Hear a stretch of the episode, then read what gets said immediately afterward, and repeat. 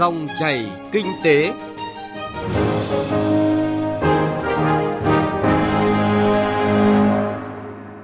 Cảm ơn quý vị và các bạn đã đón nghe dòng chảy kinh tế hôm nay, thứ hai, ngày 9 tháng 3 năm 2020. Biên tập viên Thu Trang cùng nhóm phóng viên kinh tế sẽ chuyển tới quý vị và các bạn những nội dung đáng chú ý sau đây.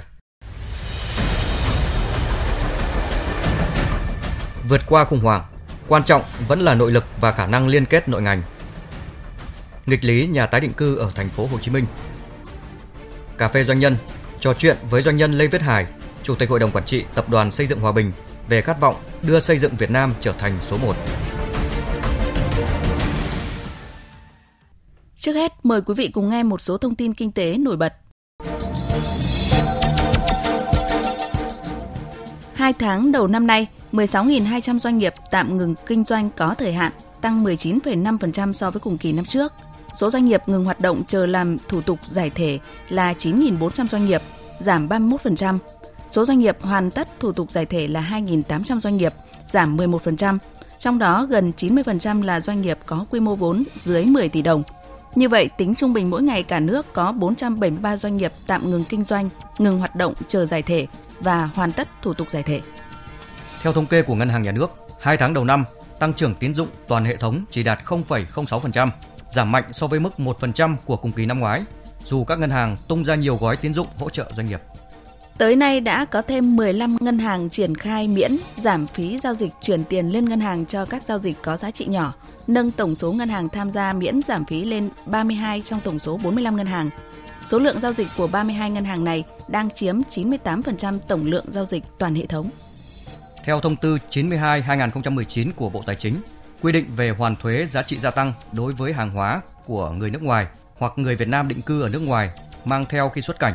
Kể từ ngày 1 tháng 7 tới đây, tất cả các doanh nghiệp được quyền đăng ký bán hàng hoàn thuế nếu đáp ứng đủ các điều kiện theo quy định như kinh doanh các mặt hàng được hoàn thuế, doanh nghiệp thực hiện chế độ kế toán, hóa đơn, chứng từ chuẩn quy và thực hiện kê khai, nộp thuế VAT theo phương pháp khấu trừ, có cam kết tham gia vào hệ thống quản lý hoàn thuế VAT cho người nước ngoài. Bộ Tài chính cũng đang lấy ý kiến về việc kéo dài thời gian miễn giảm thuế sử dụng đất nông nghiệp đến hết năm 2025. Đây được coi là giải pháp góp phần chuyển dịch cơ cấu kinh tế nông nghiệp theo hướng hiện đại. Trước đó, tổng số thuế sử dụng đất nông nghiệp được miễn giảm giai đoạn từ năm 2003 đến năm 2018 đạt khoảng 17.000 tỷ đồng, đã tạo nguồn lực tài chính quan trọng trực tiếp cho toàn ngành, đặc biệt là giúp nông dân cải thiện cuộc sống, gắn bó với hoạt động sản xuất nông nghiệp.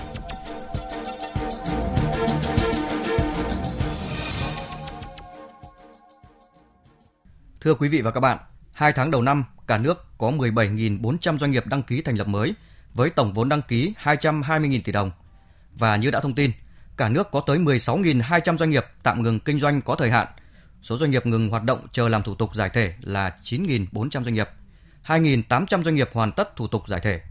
Thực trạng này không quá bất thường so với cùng kỳ năm ngoái và so với nền kinh tế khác.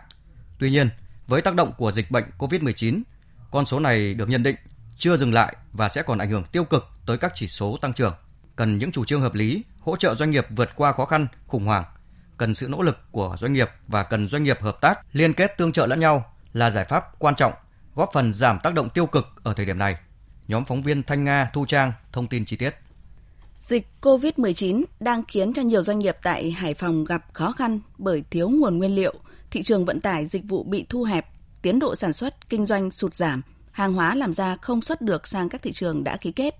Nếu như tình trạng này tiếp tục kéo dài, nhiều doanh nghiệp có nguy cơ bị đóng cửa, nhiều công nhân sẽ rơi vào cảnh thất nghiệp. Bà Đào Thị Kim Ngân, Chủ tịch Hiệp hội Doanh nghiệp nhỏ và vừa thành phố Hải Phòng đề xuất. Doanh nghiệp 8-90% là nhập nguyên vật liệu và phụ liệu từ Trung Quốc. Và vấn đề tìm nguồn nguyên liệu hỗ trợ thay thế này thì không phải mỗi doanh nghiệp có thể làm được. Tôi cũng đề nghị là Bộ Công Thương, thành phố có các cái giải pháp hỗ trợ các doanh nghiệp tìm cái nguồn nguyên liệu thay thế này. Cùng với việc giúp các doanh nghiệp tìm đầu mối cung cấp nguyên liệu thay thế, Hải Phòng đã thảo luận và đưa ra nhiều giải pháp hỗ trợ doanh nghiệp như khuyến khích các doanh nghiệp mở rộng thị trường, hỗ trợ kết nối doanh nghiệp sản xuất nông sản với các siêu thị và các doanh nghiệp có nhu cầu tiêu thụ sản phẩm lớn. Các cơ quan hải quan thuế rút ngắn thủ tục hành chính và thời gian kiểm soát nguyên liệu nhập khẩu để doanh nghiệp ổn định sản xuất. Ông Bùi Ngọc Hải, Phó trưởng ban quản lý khu kinh tế Hải Phòng kêu gọi các doanh nghiệp trong nước tích cực tham gia vào chuỗi cung ứng xuất khẩu dưới cái sức ép vì thiếu nguồn nguyên liệu, sự đứt gãy về cái chuỗi cung ứng về nguyên liệu như này thì đây là cơ hội cho các doanh nghiệp trong nước kết nối với doanh nghiệp làm hàng xuất khẩu. Một số doanh nghiệp làm trong lĩnh vực cơ khí, bao bì mà những cái sản phẩm không phải yêu cầu trình độ kỹ thuật quá là cao hay hiện đại thì đây là cái khả năng mà chúng ta trong lúc doanh nghiệp làm hàng xuất khẩu họ thiếu nguyên liệu như vậy thì doanh nghiệp trong nước phải xem đây là một cái cơ hội để chúng ta có thể tiếp cận để tham gia vào cái chuỗi để cung ứng cho cái doanh nghiệp xuất khẩu. Tình trạng này không chỉ diễn ra mà còn tác động mạnh, tác động tiêu cực nhất tới ngành du lịch. Đơn cử như thông tin mới được khẳng định bởi Sở Du lịch tỉnh Quảng Bình. Thông thường du khách đến đây chủ yếu tham gia các hình thức du lịch mạo hiểm, du lịch sinh thái.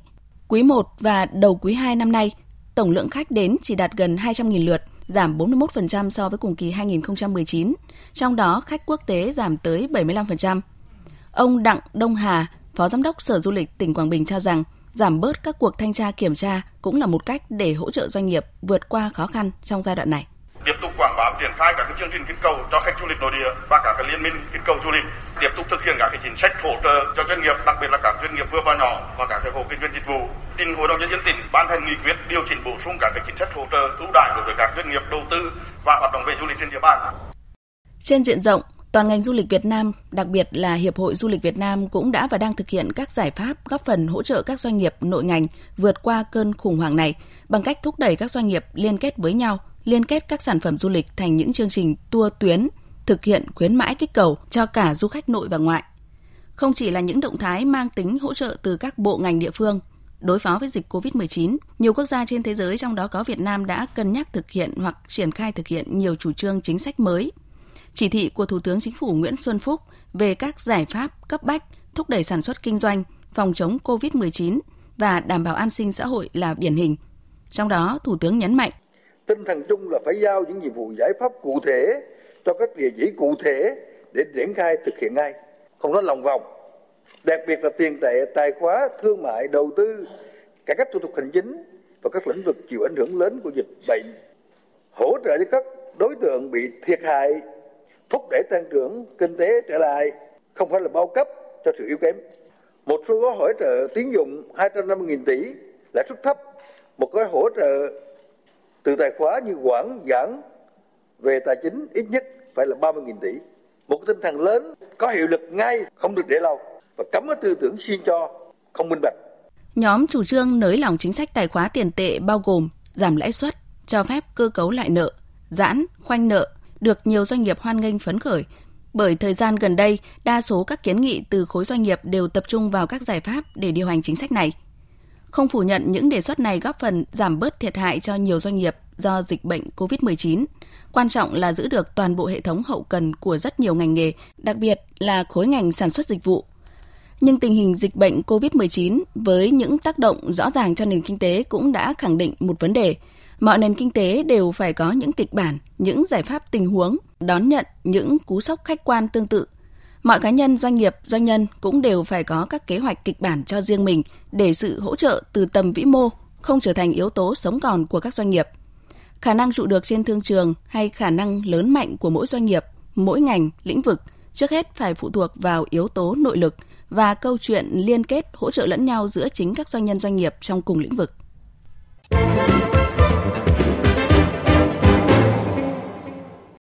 Thưa quý vị và các bạn, từ nhiều năm qua, thành phố Hồ Chí Minh đã thu hồi hàng vạn hecta đất ở nông thôn và đô thị để quy hoạch, xây dựng và mở rộng thành phố. Kéo theo đó là hàng vạn người dân phải rời nhà cửa, ruộng vườn để tìm nơi tái định cư. Nhu cầu nhà tái định cư là rất lớn. Thành phố Hồ Chí Minh cũng đã xây dựng rất nhiều khu tái định cư. Tuy nhiên có một nghịch lý là nhiều gia đình phải sống nhếch nhác, tạm bợ do không được xuất ở tái định cư hoặc được xuất nhưng không chấp thuận. Phóng viên Ngọc Lê, Tỷ Huỳnh, thường trú tại thành phố Hồ Chí Minh sẽ phản ánh về vấn đề này. Khu tái định cư Bình Khánh thuộc quận 2, thành phố Hồ Chí Minh nằm giữa trung tâm bán đảo Thủ Thiêm với diện tích đất rộng 38,4 ha và hàng chục khối nhà đồ sộ. Khu tái định cư lớn nhất thành phố mang tên Bác có tới 12.500 căn hộ và được xây dựng hoàn thành từ năm 2015. Thế nhưng kể từ đó đến nay, nhiều khối nhà vẫn cửa đóng then cài và đang xuống cấp trầm trọng. Bà Nguyễn Mai Linh, một trong số ít người đã chuyển về đây được 2 năm cho biết. Mình so sánh là ở, ở dưới kia dưới đây á, thì mình thấy là ở đây thì nó sướng hơn là mình à, mình không có bị đi đường này nọ hoặc là an ninh. Nhưng mà thật sự nói là cái người dân tái cư lên đây khổ không có biết gì làm hết nói chung ta không có phải được như ngày xưa ta quen rồi ta quen cái nếp sống mà ta ở rồi ta trà lết với xã người ta làm này làm nọ tại huyện Bình Chánh cũng đang có khu tái định cư Vĩnh Lộc B nằm phơi mưa nắng với nguồn vốn đầu tư hơn 10 năm trước tới 1.000 tỷ đồng. Năm 2011, khu nhà ở này đã đưa vào hoạt động với 529 nền đất và 45 block chung cư, gồm 1.939 căn hộ. Khu tái định cư Vĩnh Lộc B được xây dựng đồng bộ bằng nhiều công trình phụ trợ như siêu thị, khu thể thao, trường học. Nhưng hầu hết các hộ gia đình được phân về đây thuộc diện tái định cư ở đường Bùi Viện, kênh Tham Lương và một số chương trình chỉnh trang nội đô đều không muốn về vì cho rằng cách quá xa trung tâm thành phố.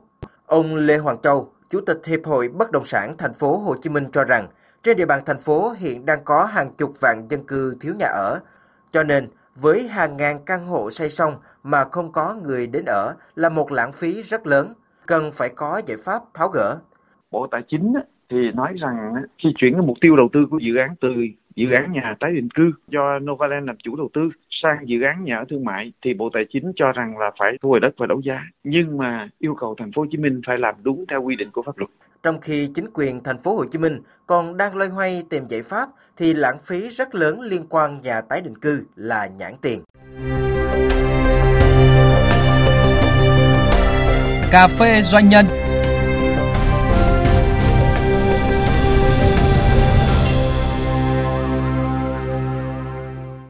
Thưa quý vị và các bạn, trong lĩnh vực xây dựng, công ty cổ phần tập đoàn Hòa Bình là thương hiệu nhà thầu tổng hợp uy tín với nhiều công trình dân dụng, công trình công nghiệp và hạ tầng quy mô chất lượng. Khi được hỏi về những điều làm nên tên tuổi của tập đoàn, ông Lê Viết Hải, Chủ tịch Hội đồng Quản trị kiêm Tổng Giám đốc nhấn mạnh việc quan tâm đầu tư cho nguồn lực. Bên cạnh đó, với triết lý doanh nghiệp chỉ thành công và phát triển bền vững khi mọi thành viên đều sẵn sàng phục vụ khách hàng bằng niềm đam mê, lòng yêu nghề và thành tâm cống hiến cho xã hội. Doanh nhân này đã và đang khát khao vươn mạnh ra biển lớn, góp phần đưa xây dựng Việt Nam trở thành số 1. Trong chuyên mục Cà phê Doanh nhân tuần này, mời quý vị và các bạn cùng phóng viên Thu Trang trò chuyện với doanh nhân Lê Viết Hải để tìm hiểu và đón nhận những thông điệp đáng quý từ ông. Trước hết thì trân trọng cảm ơn ông đã tham gia cà phê doanh nhân trên sóng VOV1 ạ. Xin uh, chào thính giả. Thưa ông là xin được hỏi về triết lý kinh doanh của tập đoàn Hòa Bình ạ. À, nói về triết lý kinh doanh của tập đoàn xây dựng Hòa Bình phải uh, nhắc đến cái tuyên ngôn giá trị của tập đoàn trong đó có hoài bão sứ mệnh triết lý kinh doanh và những giá trị cốt lõi thì nó nằm trong một cái tổng thể giá trị của Hòa Bình.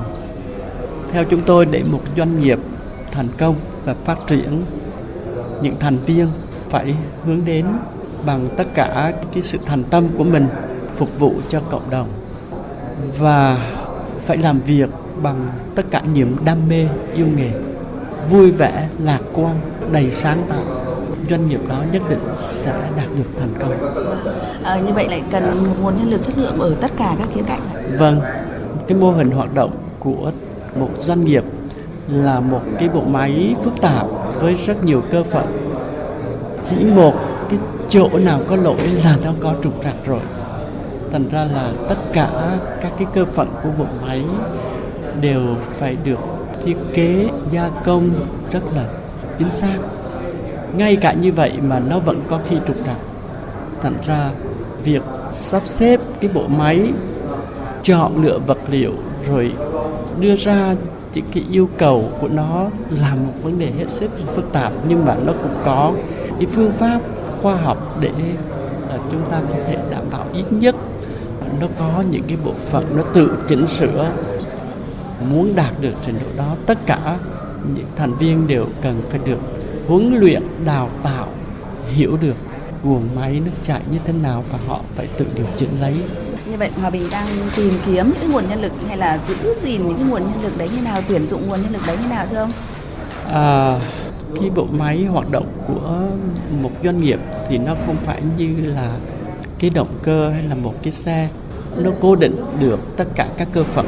Con người thì có lúc này lúc khác và họ không có chịu ở một chỗ. Thế thì làm thế nào để những cái cơ phận đó gắn kết với nhau? Phải có một cái chung cái nền tảng văn hóa của doanh nghiệp cái hoài bão chung, sứ mệnh chung, triết lý kinh doanh chung. Phải cùng chia sẻ những cái giá trị đấy thì mới gắn kết được con người với nhau. À, thưa ông là có một cái thông tin rất là thú vị mà báo chí đang ờ, rất là háo hức muốn được ừ, tìm hiểu rõ hơn. Ông có nêu rằng là tại sao xây dựng của Việt Nam không trở thành số 1? Thì ờ, hàm ý của cái câu này là như thế nào? À vâng, Việt Nam số 1 về cà phê, số 1 về xuất khẩu gạo và đặc biệt là trong chiến tranh Việt Nam là đội quân xuất sắc nhất thế giới. Thế thì tại sao xây dựng không thể trở thành số 1? Chúng ta đang có cơ hội để đưa xây dựng trở thành số 1 và Cụ thể hơn thì cái cơ hội đấy là như thế nào đấy ạ thưa ông? Vâng, à, xây dựng Việt Nam được tiếp thu công nghệ mới nhất thực hiện những dự án về đầu tư công nghiệp cũng như hạ tầng kiến trúc kỷ lục như là VinFast họ làm cái nhà máy 21 tháng Hòa Phát làm nhà máy hàng chục triệu tấn thép cũng chỉ trong 18 tháng đã có sản phẩm. Đó là những cái kỷ lục về uh, đầu tư xây dựng. Và chúng ta cũng đã có những cái công trình mà đối với quốc tế là tốc độ chất lượng lại có cái giá cạnh tranh. Thưa ông là à, đến bây giờ thì theo ông thì chúng ta cần phải tận dụng như thế nào với cái cơ hội này? Tức là cần những cái điều kiện gì chẳng hạn? Ngay cả là nguồn nhân lực cần phải tận dụng cái cơ hội này như thế nào ạ thưa ông? À, tôi nghĩ về phía doanh nghiệp thì tiếp tục hoàn thiện bộ máy của mình, nâng cao chất lượng nguồn nhân lực của mình, nâng cao năng lực cạnh tranh của từng doanh nghiệp. Nhưng một doanh nghiệp xây dựng không thể làm nên tên tuổi của cả ngành xây dựng. Các doanh nghiệp xây dựng phải hoàn thiện năng lực của mình theo chuẩn mực quốc tế phải hiểu luật pháp quốc tế, hiểu tiêu chuẩn kỹ thuật quốc tế, hiểu thông lệ quốc tế trong hoạt động xây dựng à, và ứng dụng những công cụ, những phương pháp về quản lý, về thi công theo thế giới sẽ có cơ hội để mà cạnh tranh ở thị trường nước ngoài. Bên cạnh đó, chuỗi cung ứng cũng phải rất cạnh tranh. Cái sự cộng hưởng về các nguồn lực này nó sẽ đem lại một cái giá trị cao vậy thì như vậy đến bây giờ thì cái điều mà bản thân ông đang ờ, với cái hy vọng là xây dựng Việt Nam trở thành số 1 trên thế giới ấy, thì ờ, bản thân tập đoàn Hòa Bình chẳng hạn theo ông là có thể đóng góp được gì cho căn ngôi vị số 1 mà ông đang rất là ao ước ông đang rất là mong muốn cho chính ờ, ngành xây dựng Việt Nam? À, muốn xây dựng trở thành số 1 thì chúng ta phải có những cái phát minh riêng của Việt Nam trong ngành xây dựng. Chứ chúng ta không chỉ uh, mua phát minh ở trên thế giới. Và chúng ta khai thác cái năng lực sáng tạo của người Việt Nam để có nhiều cái giải pháp trong công nghệ kỹ thuật trong quản lý ờ, vậy thì thưa ông là nếu như mà có những cá nhân hay là những cái tổ chức nào đó mà có những cái phát minh những cái điều mà như ông nói là khai phá và hỗ trợ cho ngành xây dựng để có thể góp phần đưa xây dựng Việt Nam trở thành số 1 như chính ông mong muốn thì liệu rằng là tập đoàn Hòa Bình có sẵn lòng là hợp tác và đỡ đầu cho những cái phát minh như vậy hay không? VOV1 chúng, chúng tôi sẵn sàng kết nối. À, à vâng, chúng tôi rất là mong muốn được kết nối với những nhà phát minh trong lĩnh vực xây dựng và những lĩnh vực liên quan đến xây dựng nếu mà có được sự hỗ trợ của VOV à, trong việc kết nối đó thì quá quý vâng. nếu mà chúng ta có cái sự hợp tác kết nối và hỗ trợ giúp đỡ nhau các cơ quan truyền thông cơ quan chuyên ngành trong quản lý à, giáo dục lao động rồi ngoại giao có thể tham gia để giúp cho cái chiến lược này thành công. Cảm ơn ông rất nhiều với những thông tin rất là thú vị và chúng tôi hy vọng là có thể kết nối được như những điều chúng ta vừa thông tin. Vâng, à, xin à, cảm ơn TOV. Chuyên mục Cà phê Doanh nhân với cuộc trò chuyện giữa phóng viên Đài Tiếng Nói Việt Nam và doanh nhân Lê Viết Hải, Chủ tịch Hội đồng Quản trị kiêm Tổng Giám đốc Tập đoàn Xây dựng Hòa Bình về khát vọng đưa xây dựng Việt Nam trở thành số 1 cũng đã kết thúc dòng chảy kinh tế hôm nay. Chương trình do biên tập viên Thu Trang cùng nhóm phóng viên kinh tế phối hợp thực hiện. Kính chào tạm biệt và hẹn gặp lại quý vị và các bạn.